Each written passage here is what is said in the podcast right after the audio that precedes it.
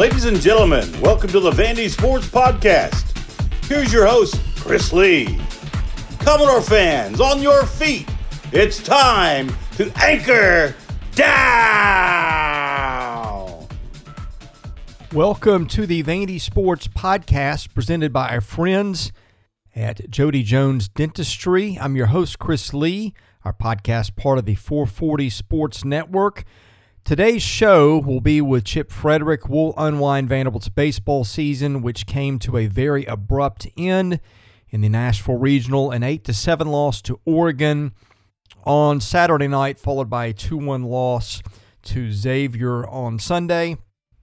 Anyway, Chip and I will rewind the regional, talk about the state of Vanderbilt baseball in general, just hit, I think, on a lot of topics that are on people's mind. And we'll probably have some more content with Chip and also with Luke Wyatt as we assess the baseball program and where it is. But anyway, I think you'll like today's episode of the show. Lots of good stuff in there. So without further delay, thank you so much for listening. And here's our episode with Chip Fridrich. Chip Fridrich joins me. It is Monday morning. Vanderbilt has fallen to Xavier on Sunday after falling to Oregon late Saturday night. Season now over. We got a lot of ground to cover. Thanks for joining me today. Uh, thanks, Chris. Good to be on with you again. We uh, did not have a pod last week, so this is kind of um, a lot to unwrap here. And and um, you know, I, I, think in the press conference last night, Tim Corbin said there's a lot to lot to go over with his team and analyzing what happened over the past uh, year, the last six months. As he mentioned, it's a go go go starting in August. It's an everyday thing, and then the Blake the brakes get slammed on as he. We've heard him. If we said we've heard him once, he said it, you know, half a dozen times about how the emotions of when a season ends.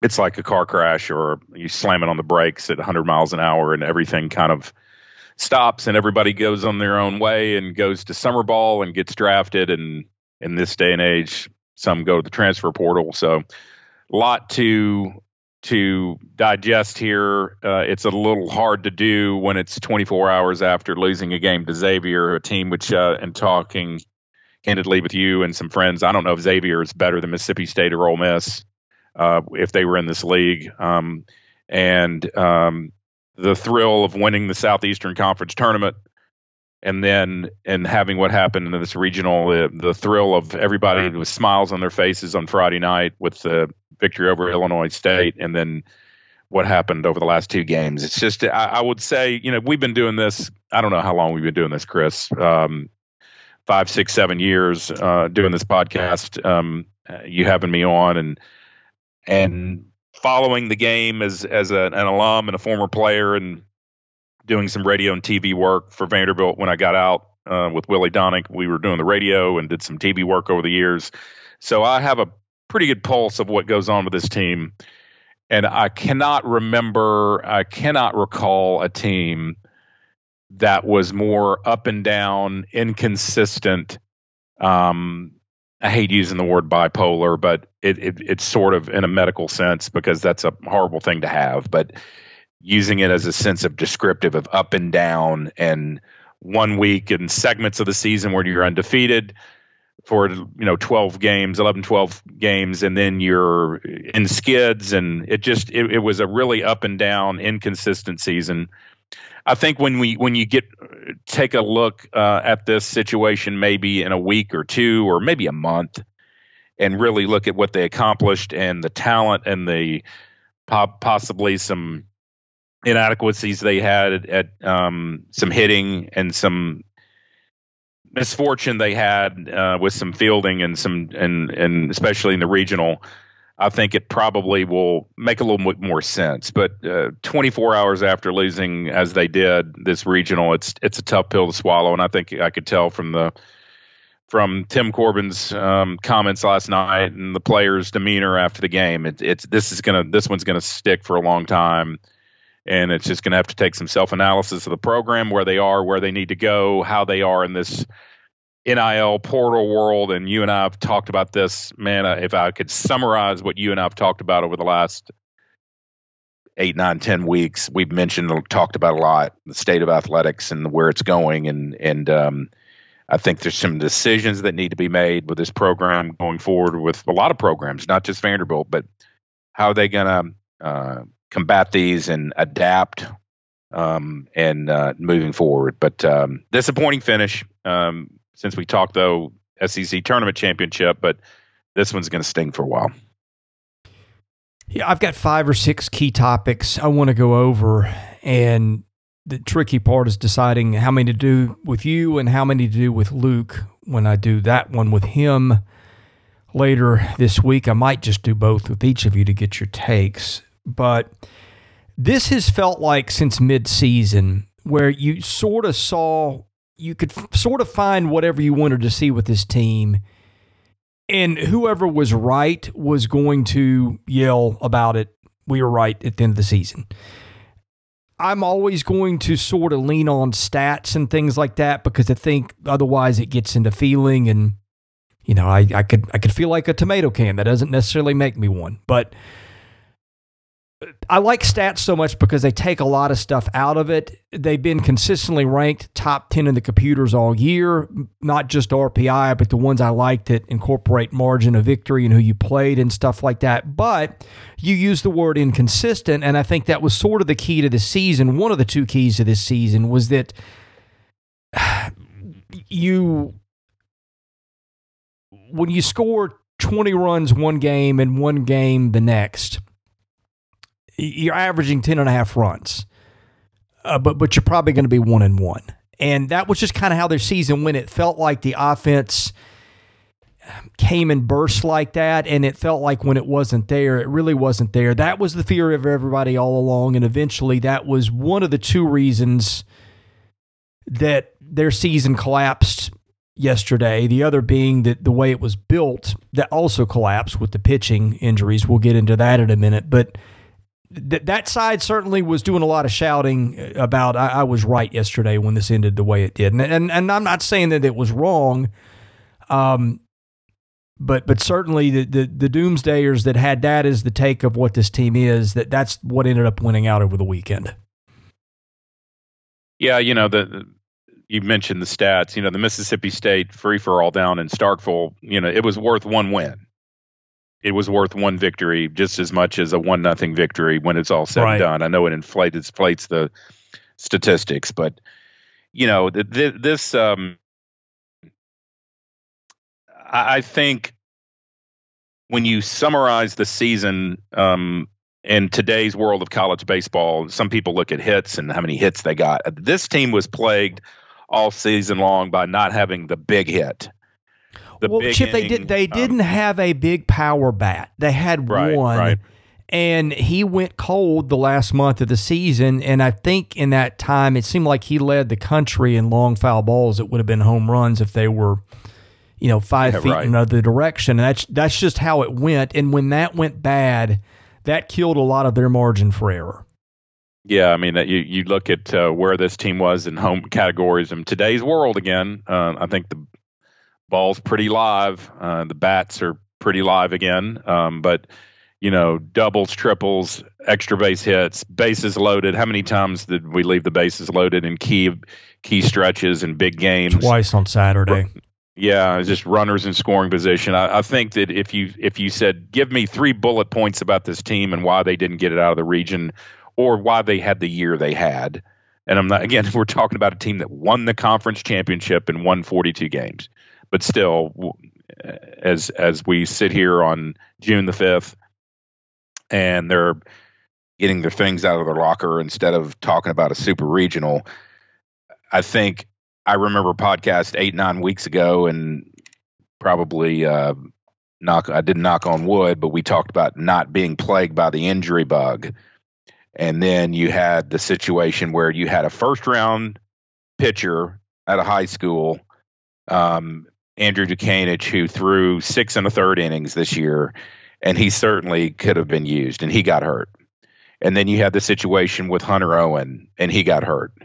And you had the situation, you know, as you go on down the line, of course, we know, you know, the big injury, which with Carter Holton and the inconsistency of having him on the line, and it just it just steamrolled to where I think the pitching, even with those injuries, I think the pitching was good enough. I mean, Hliboki yesterday pitched good enough to win. Yeah. I mean, he pitched a, a really good uh, baseball game, and but there was no back backup behind him. I think it's the injuries got the pitching staff. I think number two, the inability to have a power bat. Um, as you mentioned, you know, I think maybe maybe people figured, in a sense, they figured out uh, Shrek towards the end of the season. I'm not sure. Maybe the scouting reports caught him caught up with him, but the inability to have a big bat and the complete failure of being able to get big innings with runners on scoring position. I don't know how many times you would hear the stats if you were listening on the radio of, you know, Vanderbilt's now two for 15 and runners in scoring position. It just kept every game, every key game. I thought this team had the comfort of having a, a, a good schedule at the beginning of the year, favorable schedule, I might add. But when it ran up against the Floridas and the Tennessees and the power staff, I think just the hitting was not being able to be matched. And uh, those were, if you just, again, 30,000 foot view, 24 hours after they fall in the regional and are eliminated. I think those three things um, for for a person who uh, a head coach who preaches and lives on consistency, this team was became wildly inconsistent. You know, I I, I thought that uh, in their performance, I should add, not I, you know, I think they did the little things he kept talking about in the, in lead up to the regional, how doing the little things on a daily basis is what his recipe was of why this team was successful. Um, and I agree with that. I could totally see that. But just on a talent talent level of of performing and being able to move runners over, hit the ball the opposite way. It's kind of like a repeat of what we talked about when this team went to the College World Series and lost against Mississippi State that we talked about on that podcast. I remember the day after was how Mississippi State appeared to be the team that hit the ball the other way, would would you know take walks when they could, hit by pitches. Uh, this team seemed like they were a fly ball machine the last 48 hours, where balls were lazily flying out to the track um, by some of their key players and and trying to maybe do too much or lifting the ball. I don't know if it's a hitting technique or philosophy, but that seemed to be a failure. But I will say this that and I don't know, you and I haven't talked about this since they won the SEC tournament, but it was almost as if, and I thought this, I didn't think this yesterday. I thought this while Tim Corbin was on the air with two of the players, and I forget that maybe it was Shrek and someone else. I'm not sure. It was on the SEC network, and they were on the network after the game, and they were interviewing him. And I almost sense Tim's demeanor was a little bit of shock that they pulled that off. Um, it was different. I don't know. I, he was excited, but I think the look on his face as they dig the dog pile the team was I almost got the sense at the time of can we do this again? Are we going? Yeah. You know, this is a remarkable stretch. We won how many games in how many days? Five in five days, whatever. But I think uh, because I'm a pretty good reader of people, and the, and just and I almost got the feeling that you wonder like, man, we just did this and this is pretty incredible. But I have a feeling next week we're going to have to do it again to to to win a regional. Uh, did you get that? Imp- I, I, just felt like. Well, I I, you, I didn't you, get to see as much of the SEC. I saw about sixty percent of the SEC tournament. I, we traveled to Colorado for my niece's graduations, spent a few days there. I was watching here and there on my phone, and then we went to Mexico. Uh, and boy, you've you've really got to trick a lot of things to watch any college baseball down there. uh, I mean, it, it, ESPN is blacked out in Mexico, the American part. Like you can't, and even on the plane back, I had trouble watching really? games. It really wasn't until I got in the states that I could stream from from ESPN. So I, am not the guy to. I, I don't know. I, I can't. I did some research and they they black you out. I, I thought, well, who cares? Okay. I'll just connect to my own cable system online. That didn't work. Yeah. What I had to do was wind up disconnecting from the internet and streaming data, which is a slow, uh, right. uh, b choppy, and, and and c you you run out of your daily allowance after a while. So that was that was a real headache trying to follow things from down there. Not not to mention doing family stuff. Right. And and getting the hey you are going to quit working and spend some time with us stuff. Um, not not to be critical, but you know, that's the way that's the way it goes. And and I, and I get it. I, I told him I said, look, this is a, a key time for for me of the year. This is one of my probably four or five busiest weeks, and frankly, most enjoyable. So it just was a the the trip was bad timing for me. I'm not I'm not complaining, but that's just you know two things I would have loved to do, and I had to do them simultaneously. But anyway, right. um, all, all that to say is there, there's going to be a lot of stuff I missed from the SEC tournament. But yeah, I mean, I I did not think that. I don't think that ever crossed my mind before last week that they would win that event. I mean, I just didn't. Oh, you I talking thought, about the well, SEC tournament? yeah, and I thought once they get Oh, to no. Florida No again, way. it's You- gonna. It, that's when it's the wheels are gonna come off, and then they kind of didn't. Maybe Florida was trying to stay fresh for for this week. I don't know, but I mean, I, I, I he was not the only one surprised that they were able to run the table down there.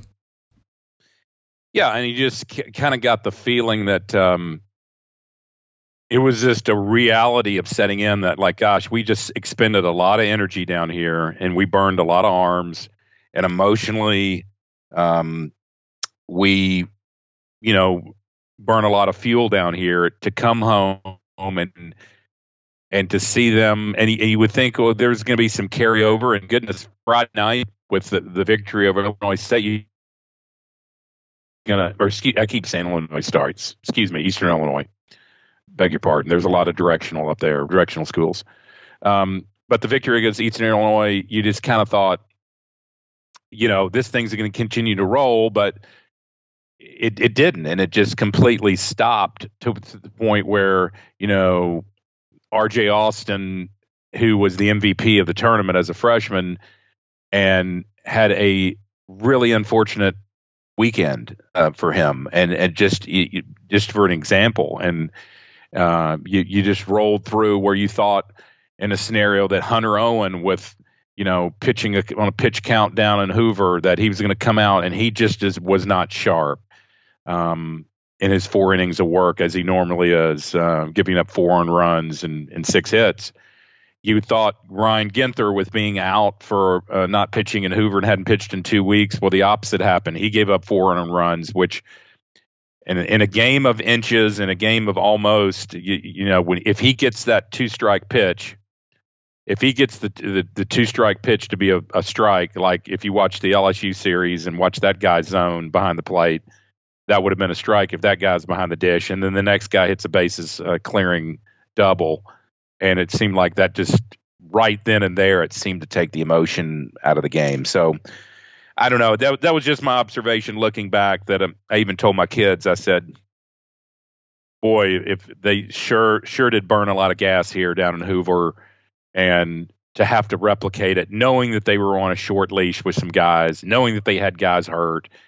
The way they did it, and some of their inadequacies that they have in the hitting department of moving guys over and, and, running and scoring position, you just almost wondered if if it was when when they got beat by Oregon the way they did, if that just didn't do them in. And I think they were asked last night. I think Enrique Bradfield said his quote was, "I think that maybe had something to do with it. That uh, emotionally it just took its toll of it when they lost that game eight to seven.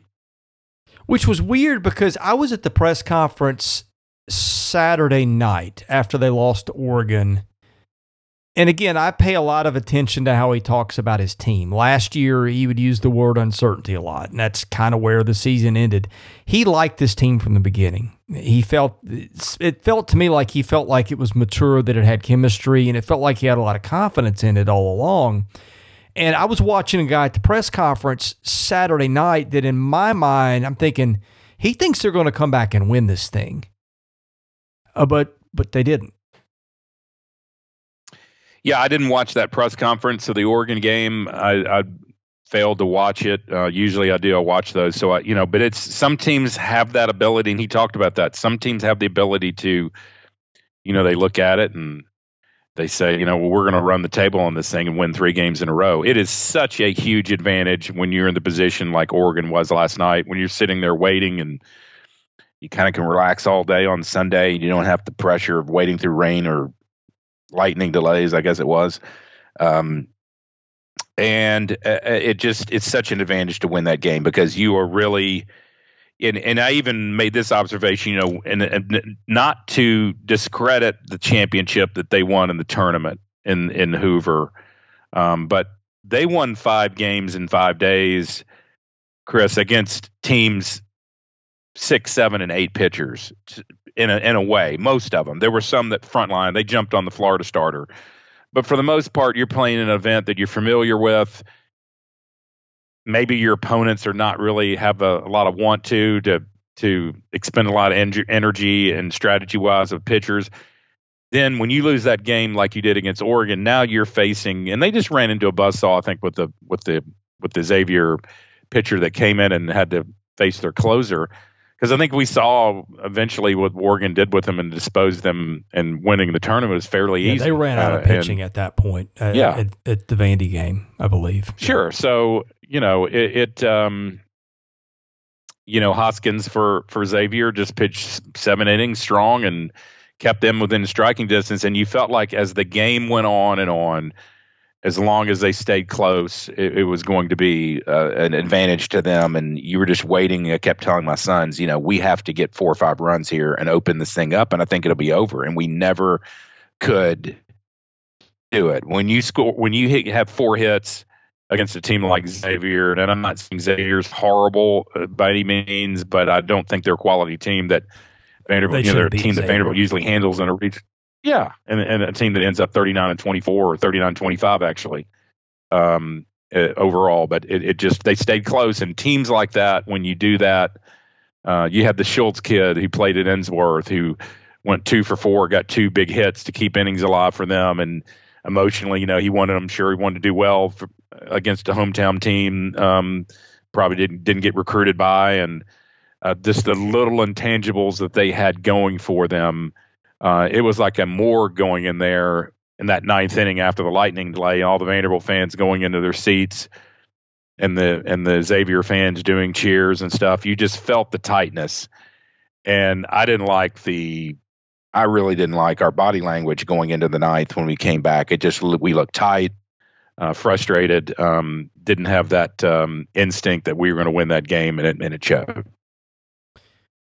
We'll get into the hitting aspect of it uh, because, boy, um, Twitter and my message board were lighting Mac, Mike Baxter on fire, which has kind of been a common theme for two years now. But a couple things before that, just back to the big picture of the season. And look, I'm not. I'm not telling Vanderbilt fans they shouldn't have concerns. They shouldn't be disappointed uh, because look, this is a program that really, for for that stretch between 2019 and 2021, they they won a national title, came within a game of winning another, and who knows what what happened in between in 2020. As I've said all along, I, I love their chances. You know, from that point to now, not getting out of two regionals.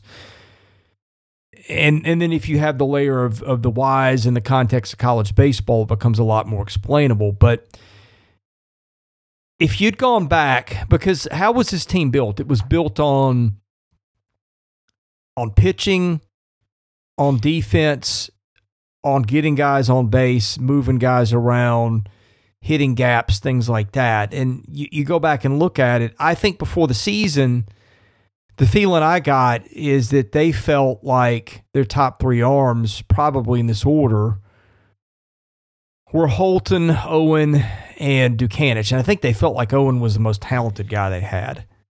Uh, and certainly you saw that when he was healthy and it worked. And I, I don't know if he was healthy or not, or rusty, or what the deal was on Saturday night, but it certainly wasn't the Hunter Owen that was peak Hunter Owen when we saw him this year. And, and Dutkanych, you almost don't consider him a loss because he, he barely played. And when he did play, it wasn't great. But if you saw him in fall, it looked like they had something there. So if you say you're going to take away maybe your best three pitchers, I mean, r- frankly, the, the answer was Futrell was in that group, and putting Dutkanych as one of their top three was projecting. But that's what you do when you got a first round arm sometimes. But anyway, however you want to slice it, they were without two of their top four arms. Um, I mean, I guess you could say Maldonado would be in there too, um, if you want to go to the bullpen. But they were without a key part of their foundation one of their guys in Owen, they, they sort of had to pitch in that spot, and for whatever reason,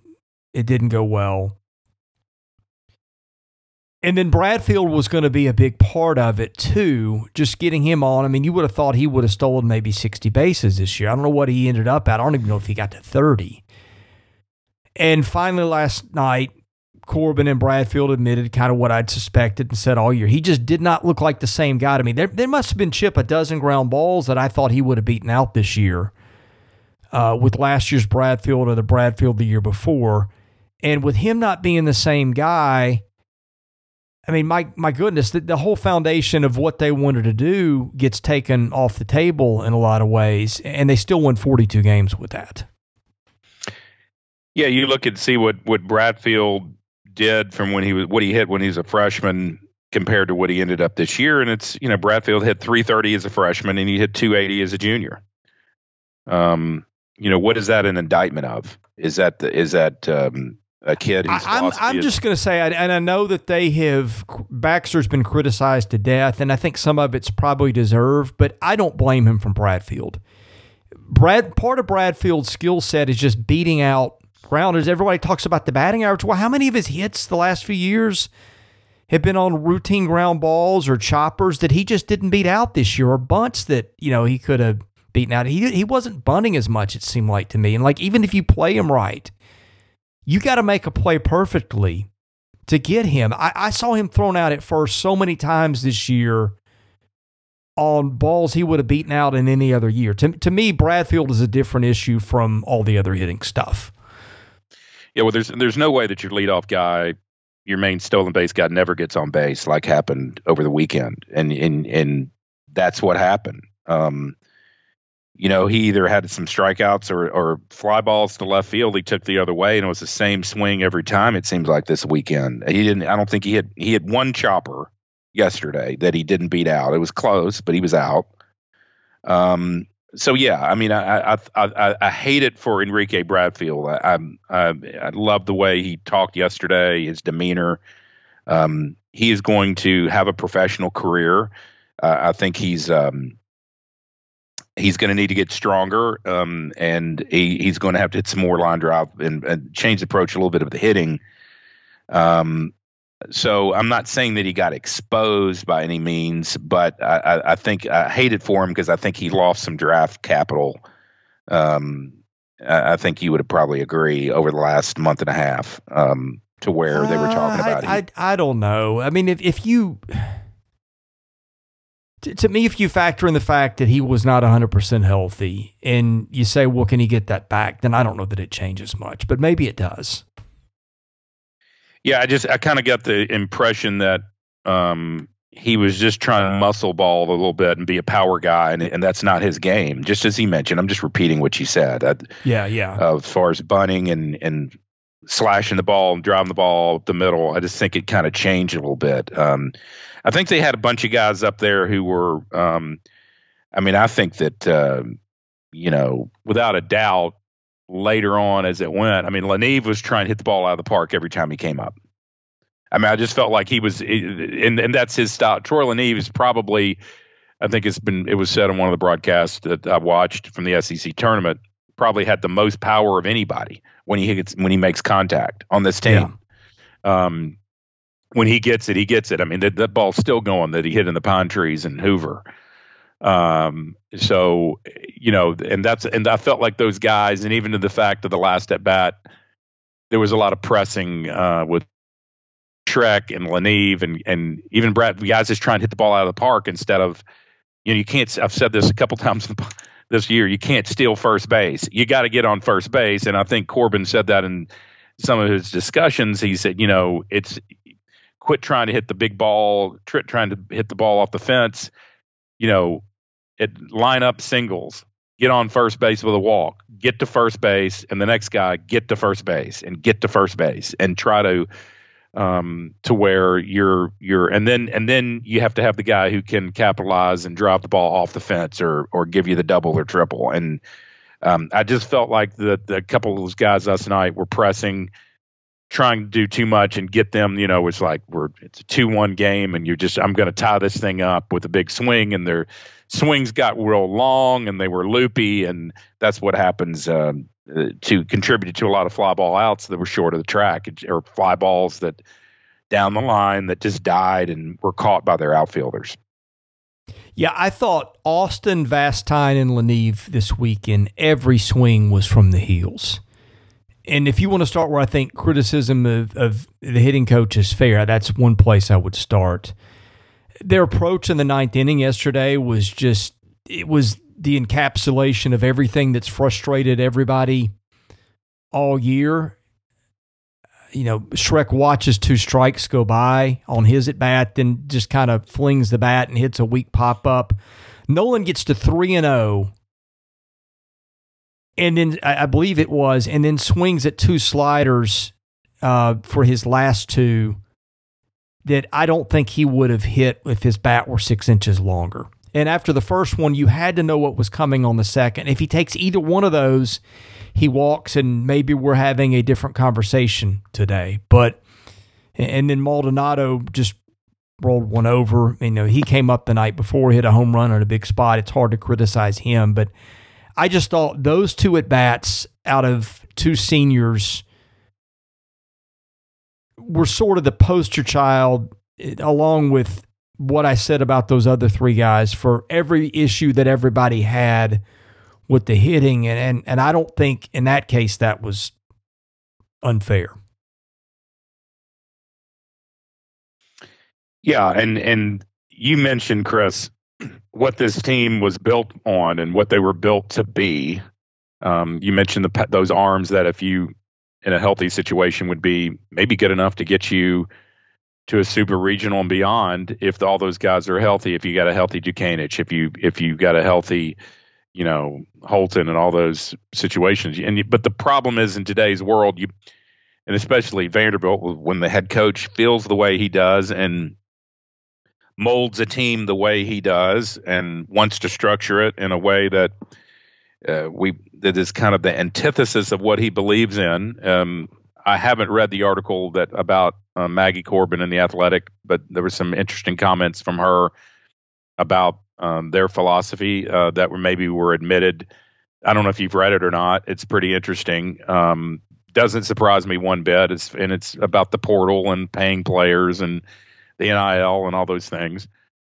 But when you're trying to build a roster, I mean, let's face it, they went after Skenes. They didn't get him he was on campus, I think, for a visit. If I think you and I talked about that, um, you know, if they get a, a Skenes, if they get a one or two guys, you know, they get Shrek, who ends up being almost, you know, for average, he hit 306, Maldonado just above him.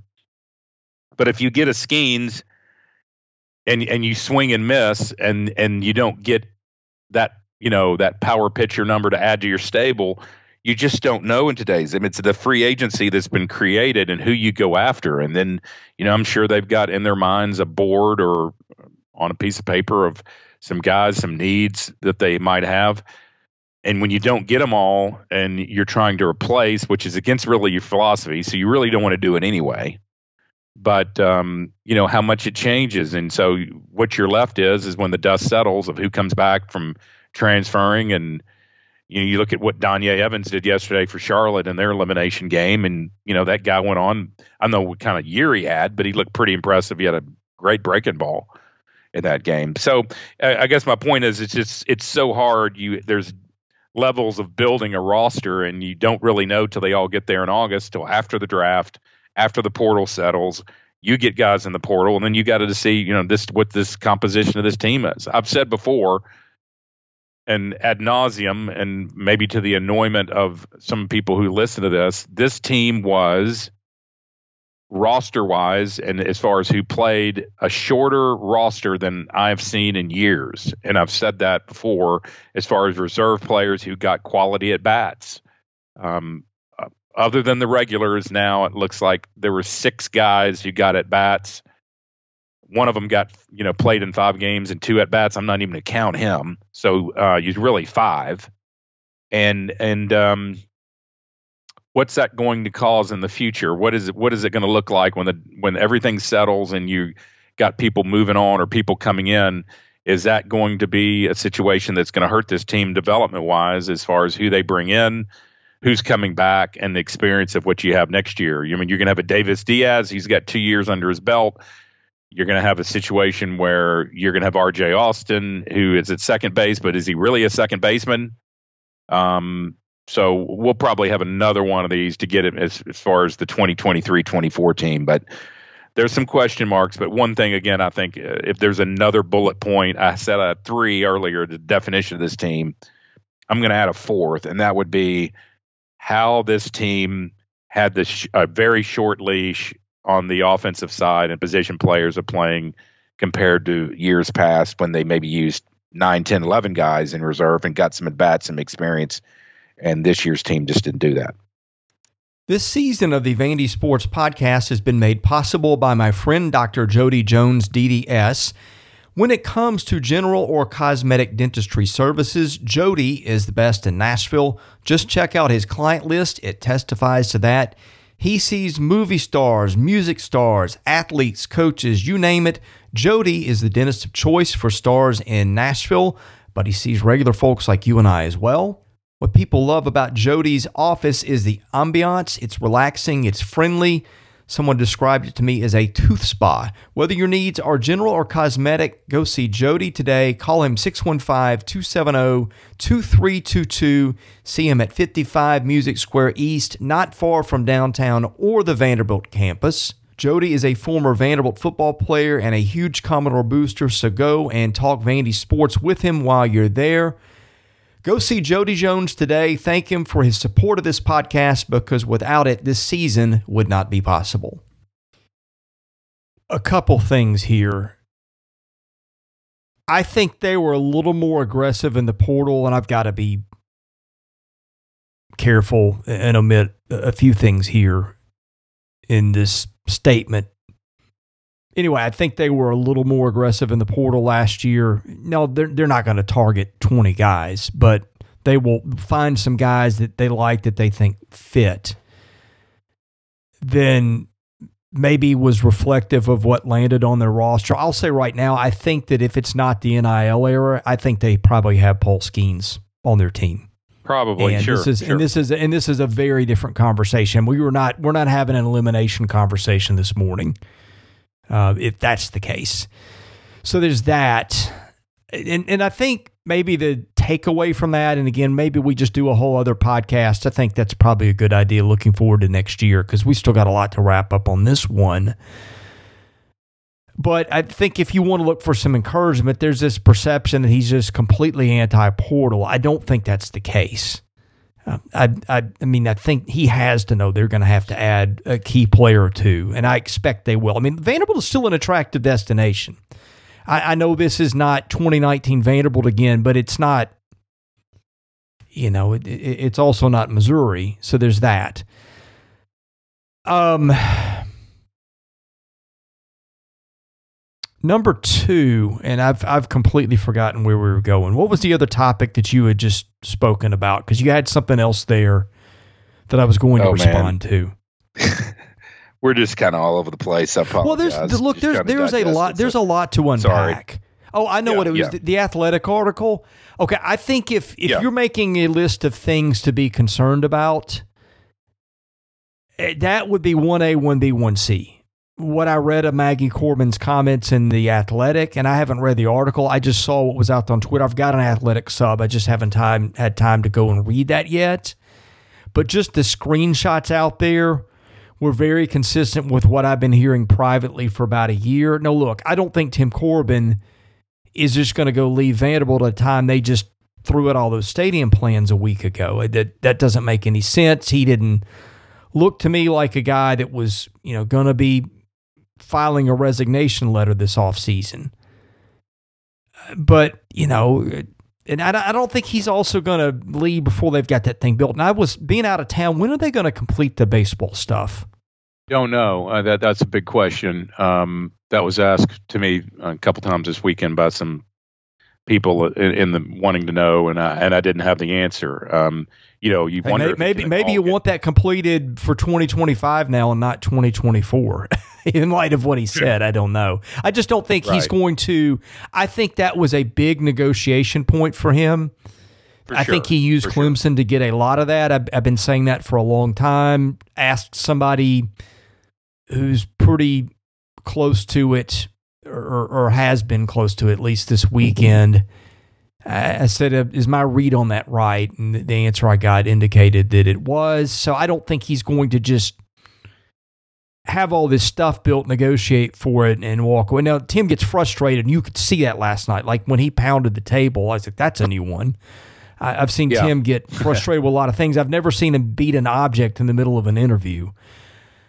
So I, I think you've probably got you know another three years minimum realistically. Who knows? But that that has been the thing that's been lingering in the background now for a year or two, and his wife just went out and verbalized it publicly. Yeah, and I, and I thought that um, when the Vandy United campaign came out and all the drawings in the football building and the basketball, um, you know, uh, practice facility and the tennis courts being moved and the indoor, and there was one ingredient always missing, and it was baseball. Now, to an outsider, you might say, and, and someone who's maybe not paying attention closely, you might say to yourself, well, you know, baseball's got the new facility down the left field line and they just got new turf and and they've got you know they've they've done some amenities and you know they're pro- they're probably okay. But what you don't realize in today's world when you've got people coming out and chasing your coach and and when you talk about in years past the ones we know about that Auburn tried to take your coach. LSU tried to take your coach.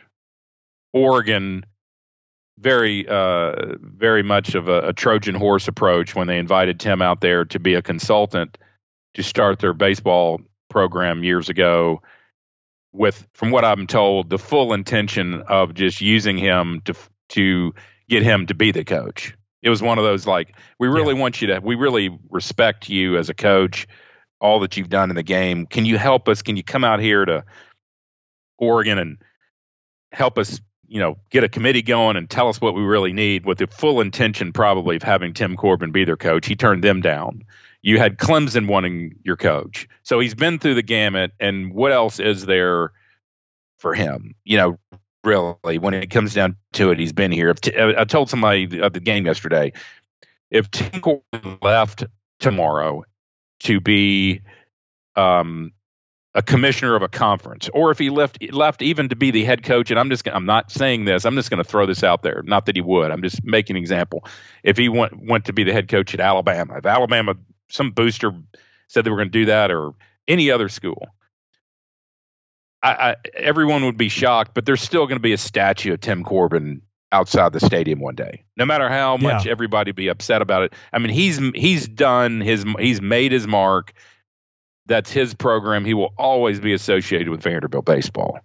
But my point is about when the Vandy United came, and you you when you have a program that's your bell cow, and it's not the one that makes you the most money, but it's the one that's recognizable all the time, which is baseball right now. Then anywhere you go, if you got a Vandy Boys T-shirt and you're at the airport, people know what that is, and that's that's the designate the thing that stands out the most when you see that it's become a brand. And that brand you got to take care of your brand. And you got to take care of the bell cow even though it's not going to be the one that's going to make you the most money. And that was one thing that when i saw it i was like well you know is what's in there for baseball? And then next thing you know some guy comes chasing after your coach and then you backtrack and I think Tim probably cemented that relationship by making, you know, we we need to get going here and and make our program facilities and get some amenities. And so it was a a, a good move on his part. Um, and so that's when you saw the expansion happen. And next thing you know, they're you always heard in the back, you know, well, we're drawing something up for baseball. Well, that happened, and the facility improvements are definitely it will be unique. It'll be no, nothing will be like it in in America. I don't think it's it'll be compact, different seating, different uh, angles, and and and very much. I, I compared it very much what the football stadium is going to sort of be like in the end zone areas. A lot of lounge areas, a lot of um, open sight lines, open air. Um, unique in the sense that they're different. If it has to be like that, if you can't move the baseball field over near the parking lots, the uh, medical center parking lots, which a lot of people for years wanted to do, if you're stuck with it being where it's going to be, I think what they've drawn up is is very nice and is the best you can hope for. And same with football. I think they've taken that concept of, you know, we're going to be us and we're not going to be like a cookie cutter and be like everybody else. And so getting to my point, I just think that uh, I don't think that that's the case. You got to worry about him going anywhere, but I'm glad he got taken care of. He's going to get that in his mind to keep up with everything, and everybody else, and and um, just try to survive and hope there's some legislation to quiet down this open free agency uh, that's going on because it is different. And I, I want to read the yeah. article that, about Maggie, but um, there's some there's just some different times we're in today. And you left out Mississippi State as a program that chased. Oh yeah, that's right. It's so been, yeah, it's been a bit. Forgot about that. And pro- I'm sure, and I'm sure there would have been, you know, and LSU others. Oh, chased oh, him Texas, twice. I'm sure. Sure, sure. Yeah, I mean, it's it's and there's probably some that we never knew about. I'm I'm sure there had to be, but yeah, I mean it. I don't think if if he leaves Vanderbilt, he's not going to be to take another job. I don't think it's going to be. I guess if you want to take any consolation, it's that just the game is going to chase him out if it happens. Sure. Yeah, and I don't and blame him. uh, and and here's here's another thing. I'm I'm gonna. I may leave some for a podcast with Luke, but here's the thing: people have, and I've seen this on our board. Well, they've got to get with it, and they've got to recruit this with hitters, and their approach with athletes. All this stuff doesn't work, and blah blah blah. People are kind of making assumptions that the game is going to stay the way it is forever, and that just doesn't happen. I mean, you go back to what was it 2010 and the the hot bat era? People now say it's the baseballs it's something and you can easily change the variables. Well 2014 you couldn't hit a ball out for anything. I mean aaron judge would would have problems hitting the ball out. That's that's a little bit of an exaggeration but maybe not too much. And so everybody is sort of assuming that the conditions under which baseball exists right now are going to perpetuate forever. If there's been one given with baseball and especially college baseball, it's that stuff changes. I mean, we, we may be here two years from now talking about, you know, a, a team leading the country with 60 home runs or something like that. They, they could, the NCAA and Major League Baseball is this way too.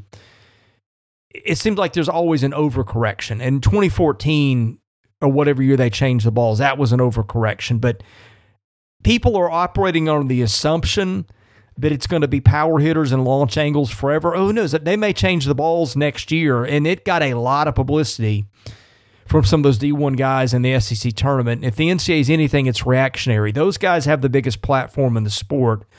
So I wouldn't just assume that it, the conditions that that persist that don't really favor them right now are going to go on forever.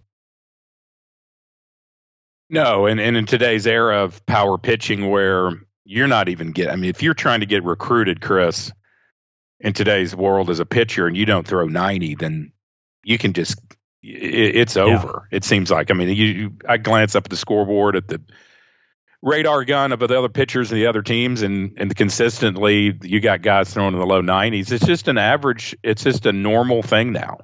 And so if you don't throw low 90s, what's wrong with you?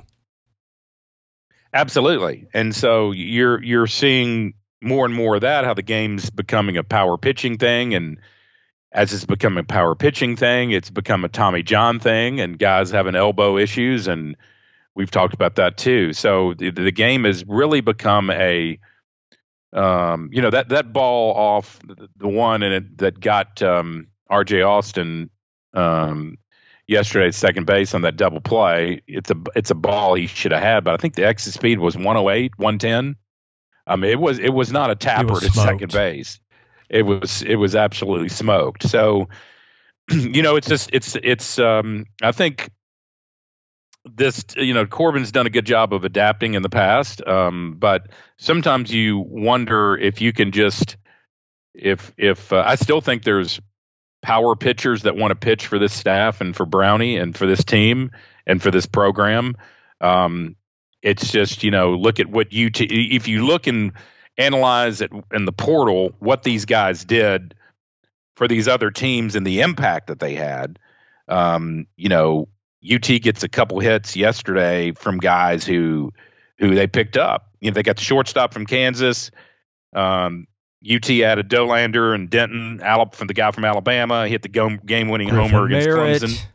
Yeah, yeah. I mean the the starter from Charlotte that they got, um, the shortstop from Kansas. LSU added you know Skenes and White, and you know, and and it's it's just a I, I getting back to the article just briefly though, it, it is Vanderbilt's doing it differently now than everybody else, and they're just kind of sitting there. And you look at what Arkansas does, and Van Horn's got 12, 13 junior college players. There's not a junior college player on the Vanderbilt roster, no. not one. And and so it's just the people are building it differently, and um, it's um, it remains to be seen how they're going to adapt if they're going to. All right, here's something that I have not heard discussed, I don't think at all on my board or, or seen it anywhere. Maybe it's been mentioned, but I'm going to give you a number. You tell me if you can guess the significance. It's the number four, and it's not Tim Corbin's jersey number. Uh, yeah, you got me. It could be a bunch of different stuff. What is it? The number That four. is the number of runs by which they've lost their last four NCAA tournament games. All four Okay. games have been one run games. Yeah. So like it's it's not been like there. I mean, a break here or there, and this is probably a little bit different conversation, but that's how it goes. But that also goes to margin of error. I mean, you know, there there are alternatives to losing a, a game by one run, and and one of them is you know beating teams by five. So in like in a one run loss, you still got to score two more runs to win. So really, you know, you, you have to leverage that into more. But the, the, the point being, it's not like they're getting run off the field in these last two regionals either. Now, granted, this year I thought it set up really well for them. I thought they got about as good a draw as they could have asked for. It just didn't happen. Yeah, people want to talk about all they want. You know, they had three conference champion tournament champions in there, and you know, but I, I agree with you. I, I don't think the problem was um, the draw they got for this particular region. I, I just think that um, for one reason or for whatever reason, as he mentioned in the press conference last night, for whatever reason, he I think his quote was, "We didn't, we couldn't hit the ball tonight," and and um, those are. Um, I don't know if they were tight. I don't know if they were pressing. I don't know if they just emotionally spent. But um, yeah, that's that's a telling stat there. It's you're right. The pitching was there. The pitching was good enough this weekend. It, it definitely wasn't the issue. Um, it was on the bad side. All right. Are you ready for the mailbag? Sure, let's hear it. The mailbag is presented by Sutherland and Belk, a family owned injury law firm. If you or a loved one has been hurt in an accident, give Taylor or Russell a call. That number 615 846 6200. See what your rights are and if they can help. First one from Papa Hick 4VU is the plethora of injured pitchers over the past two seasons calls for reevaluating their training excuse me, their training or regimen. Well, I know that uh, you know Brownie and his and his crew that, that they work with in the pitching lab over there. I mean, they they have as as you know formulated a plan for arm care that's second to none. Um, I, I don't think um, you know, just ask Ole Miss what their situation is. Ask you know all these teams that are having the Tommy John injuries across the country. It's um, LSU. Yeah, it, it's it's multiple. Everybody, Chris, Chip, and we've- everybody's. I think everybody's in that boat, other than maybe Tennessee. Tennessee's the, like the only SEC pitching staff I can think of, and, and maybe Florida. Although Florida may have had a guy out. It, it, it seems like everybody's got two, three, four arms out in the league, other than maybe a couple of teams. Tennessee somehow. I don't think Tennessee had a pitching injury all year, but that puts the Vols in the extreme minority. Well, Dutkanych is and it wasn't a pitch an arm issue; it was a hamstring, Right, so you can throw him right. out. And then um, whatever Holton issue, the forearm, elbow, um, that type of deal. And I, it'll be interesting to see what they plan on doing with him this summer, if he's going to play or not, or or just shelve him um, coming up for his junior year. Um, and you really didn't know sort of what's what the Hunter Owen situation is in detail. Um, so you, you're not real positive about him. So it, um, there was I think it was about par for the course. I think it what, what it gets to is I, in my opinion, I'm talking to people who perform these surgeries, the human elbow and the forearm are not inclined at an early age that these kids are doing it.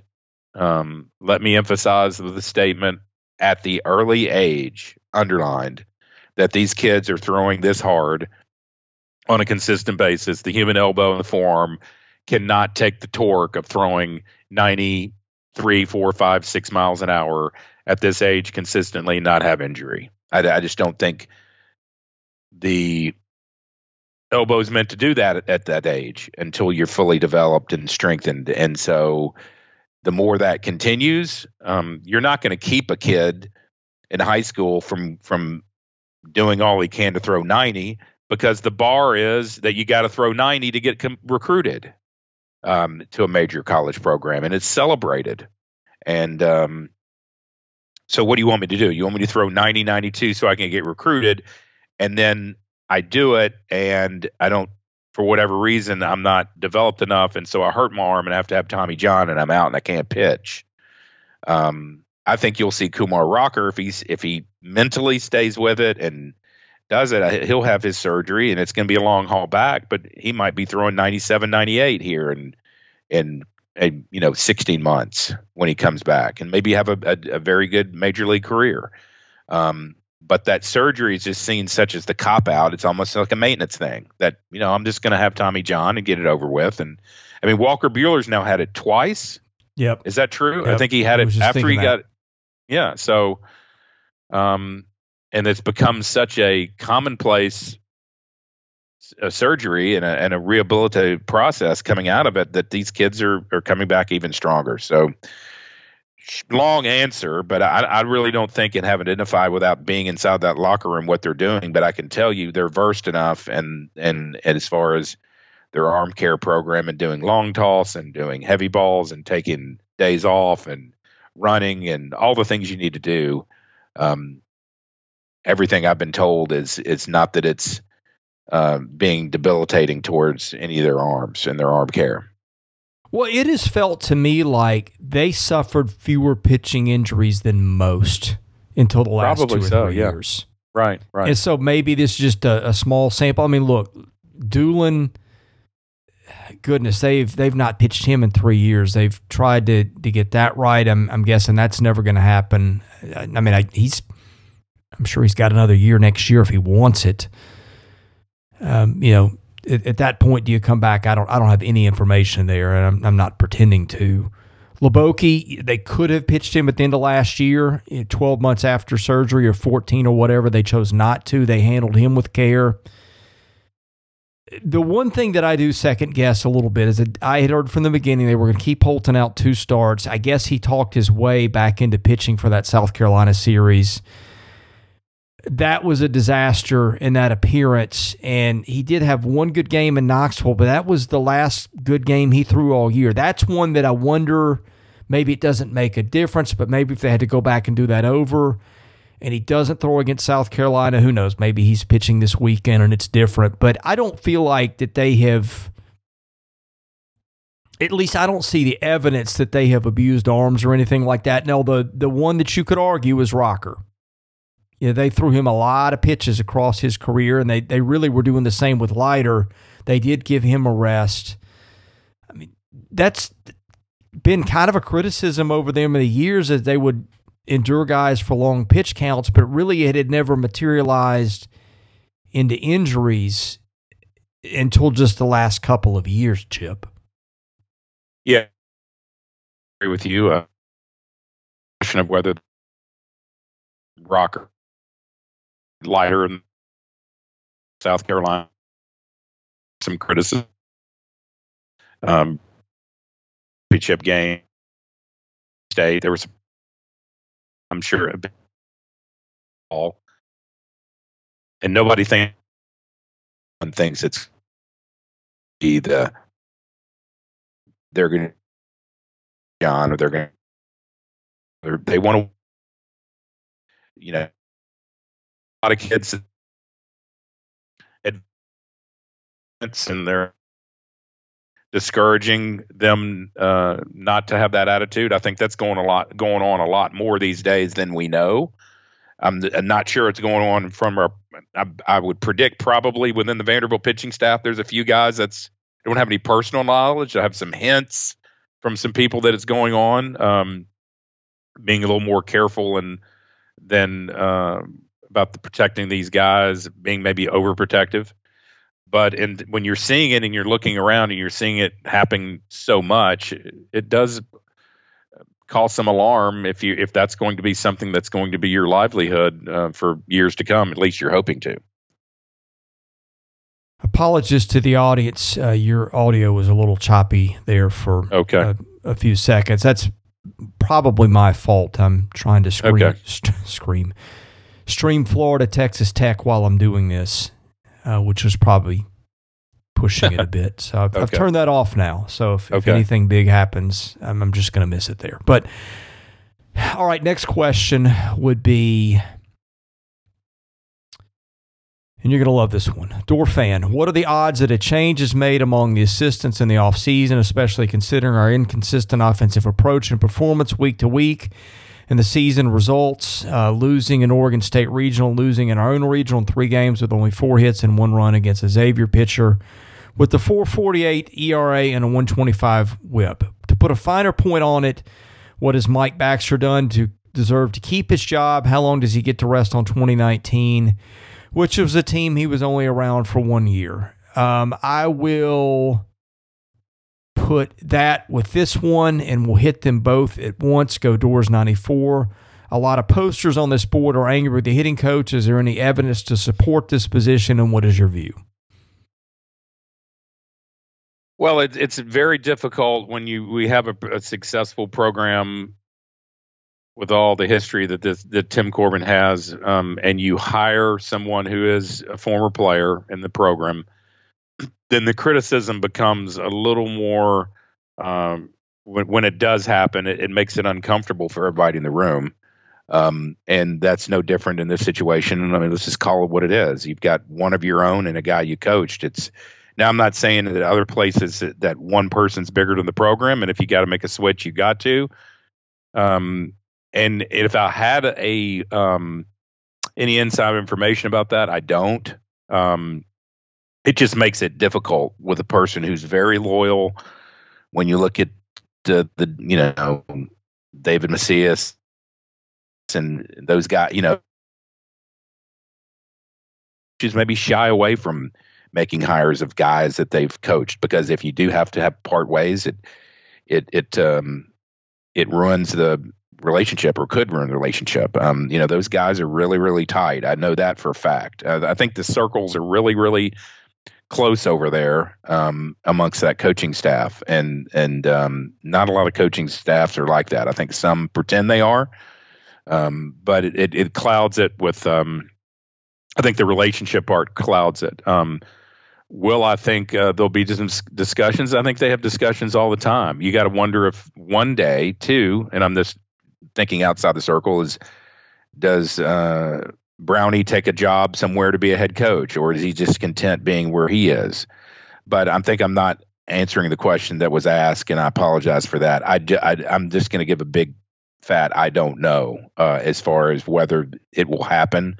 Surely the numbers are down. Um, I mentioned the Enrique Bradfield batting 320 as a freshman, and he ended up uh, this season looking at it. Um, what was he two two seventy nine?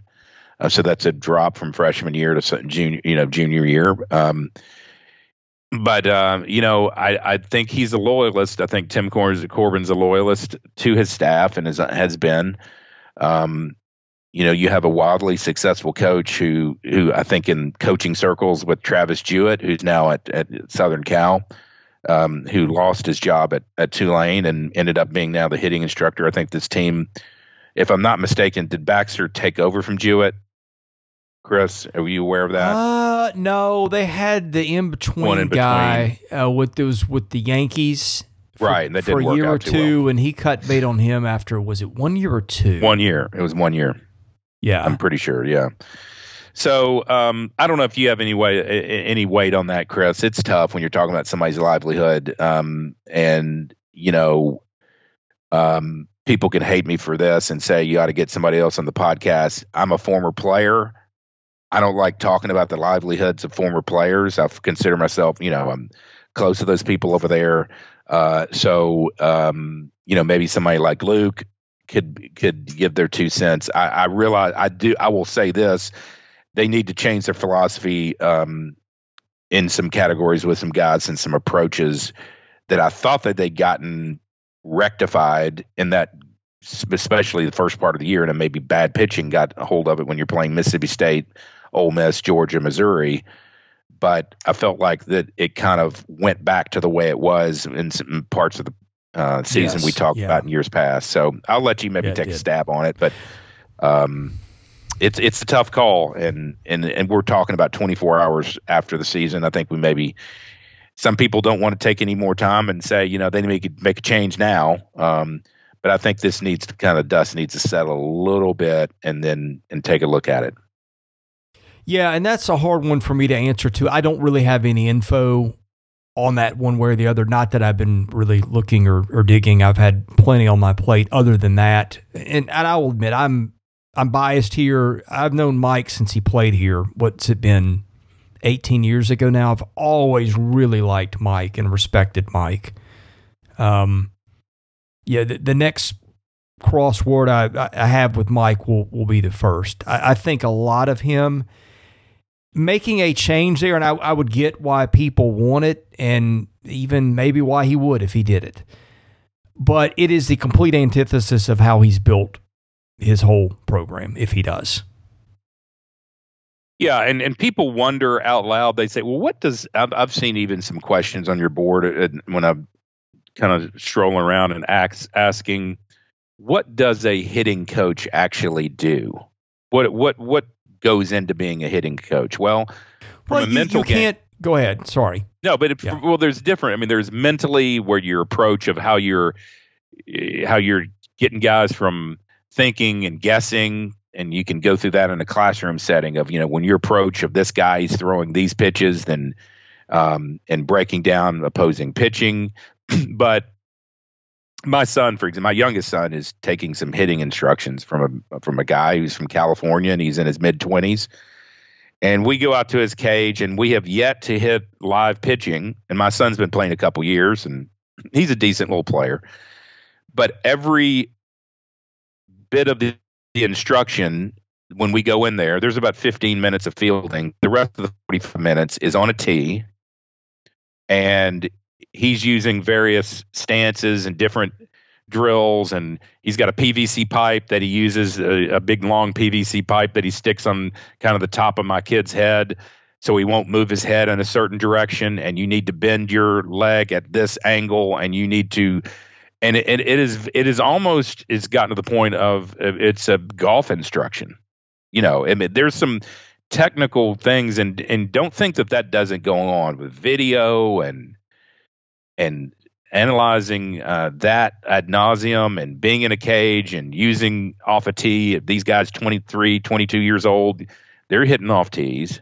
So it's very intricate and it's very, um, those guys know what they're doing but sometimes translating and hearing in a different voice for some programs is is more beneficial. But what I think more from you know, I, I see some guys again. What I said yesterday, guys pulling off the ball, trying to hit the hit the big run, home run, not trying to get on. Uh, I thought against the Oregon, I didn't know why in certain which is uh, this is the mentality thing. Oregon game late in the game, why we weren't sometimes taking I don't think we were taken to get a strike, or sometimes in some instances, taking you get two strikes. You got to get on base in that situation. You get base runners. Those little things, also the mental part of the hitting, hitting coaching of what goes under that. It's much more than just sitting over there and sitting behind the cage when a guy's hitting, going, "Yeah, you need to do this. Your your hands are this," and just letting them hit. It's much more than that. It's way more intricate these days. What these instructors are doing. Last one from the Admiral VU. Do you have any way too early predictions for the 2023 24 baseball season? In years past, it would be easier to do because you weren't dealing with the portal. But you're not dealing with the portal as far as what your guys are going to do and what who you're going to bring in. if, if, who you're going to lose and who you're going to bring in. Um, so you know, I mean, what positions those guys are going to play? Are they going to take? Are they going to take in the situation? Who's going to play center field? You know, it, it, and then I've mentioned three things that go into that talking about the 2023-24 season. How many guys you're you going to get to the campus? The kid from uh, Max, uh, the kid from Indianapolis, what's his? He's not coming.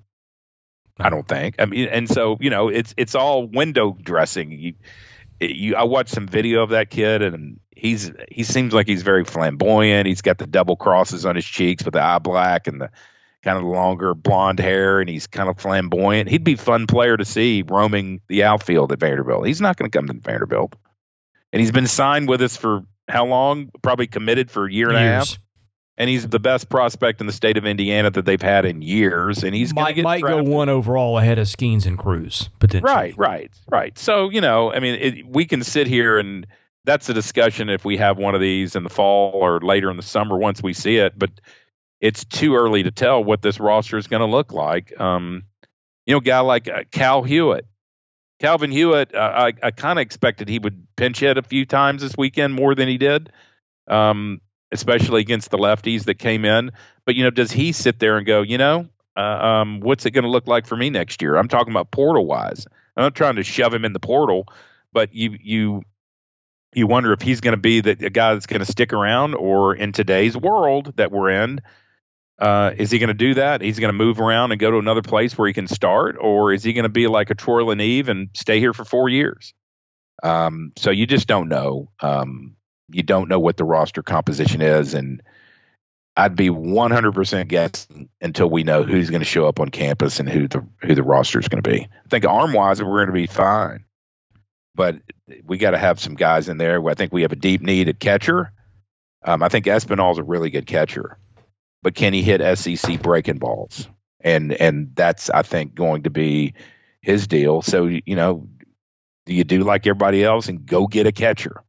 power hitting catcher. Go get a power hitting first baseman. Go get you somebody who can get balls in the out in the outfield. Um, those seem to be the immediate needs. But number one, will they do it? Number two, can they get them?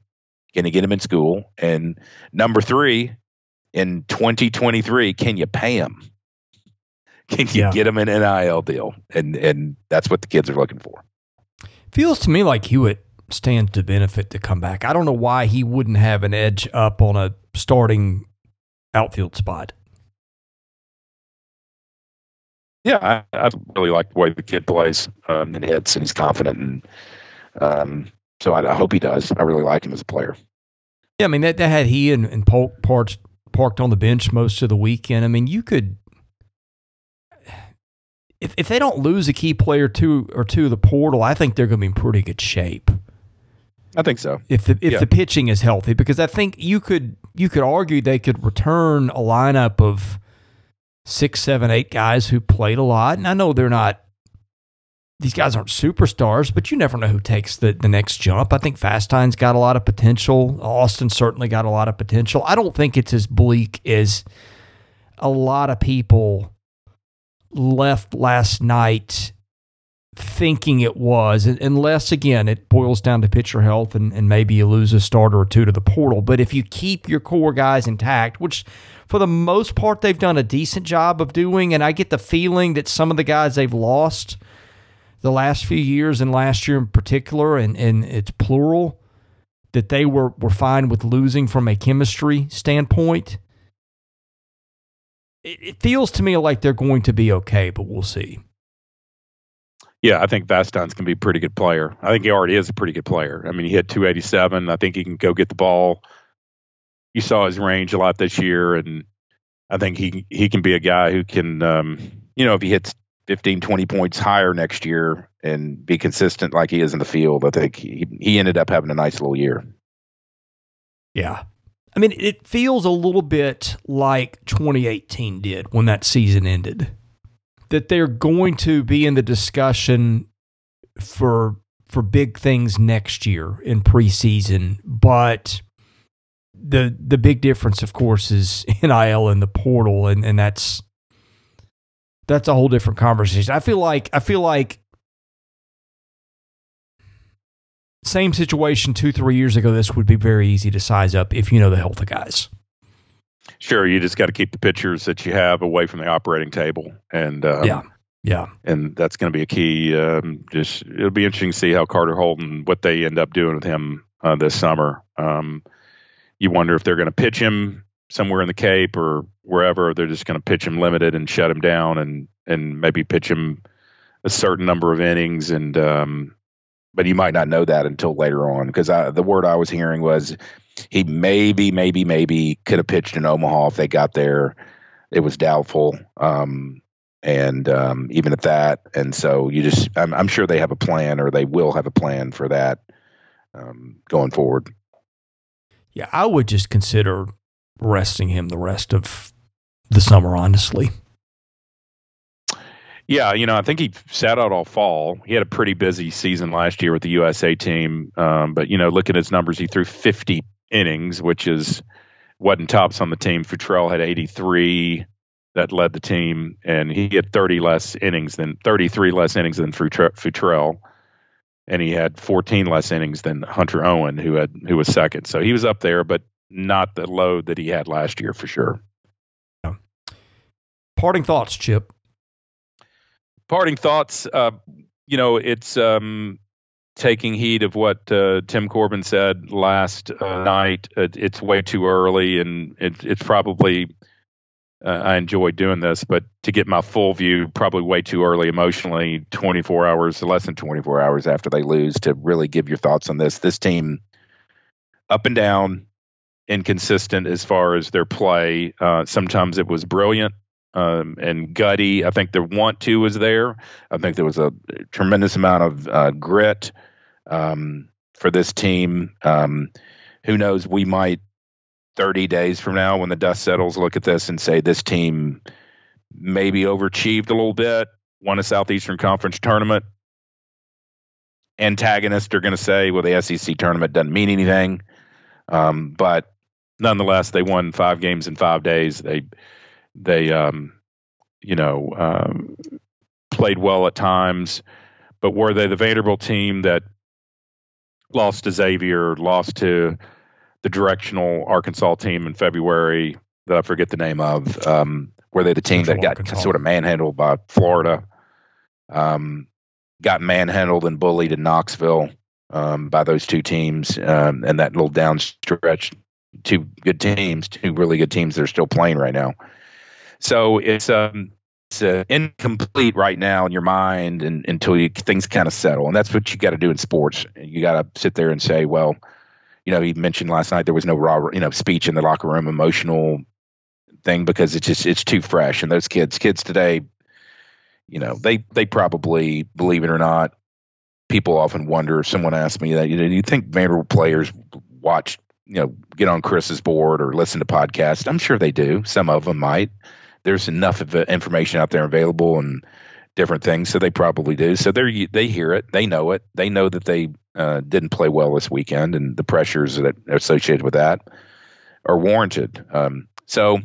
Um, I think we need to take a step back, and I know you'll be talking to Luke about some of the stuff, and it'll be good to get another perspective as what he thinks. He's been around Vanderbilt for a long, long time, and see that, and then get together maybe around the draft and and uh, after that settles and see kind of what a roster would look like once the portal stuff sifts out. But um, just an up and down, uh, up and down year emotionally for fans, and uh, when your expectations are what this program has done for a long, long time, you're expected to be there playing, having things over with last night, and looking forward to a super regional. But unfortunately, that didn't happen this time, and they'll uh, have to reconstruct and and move forward.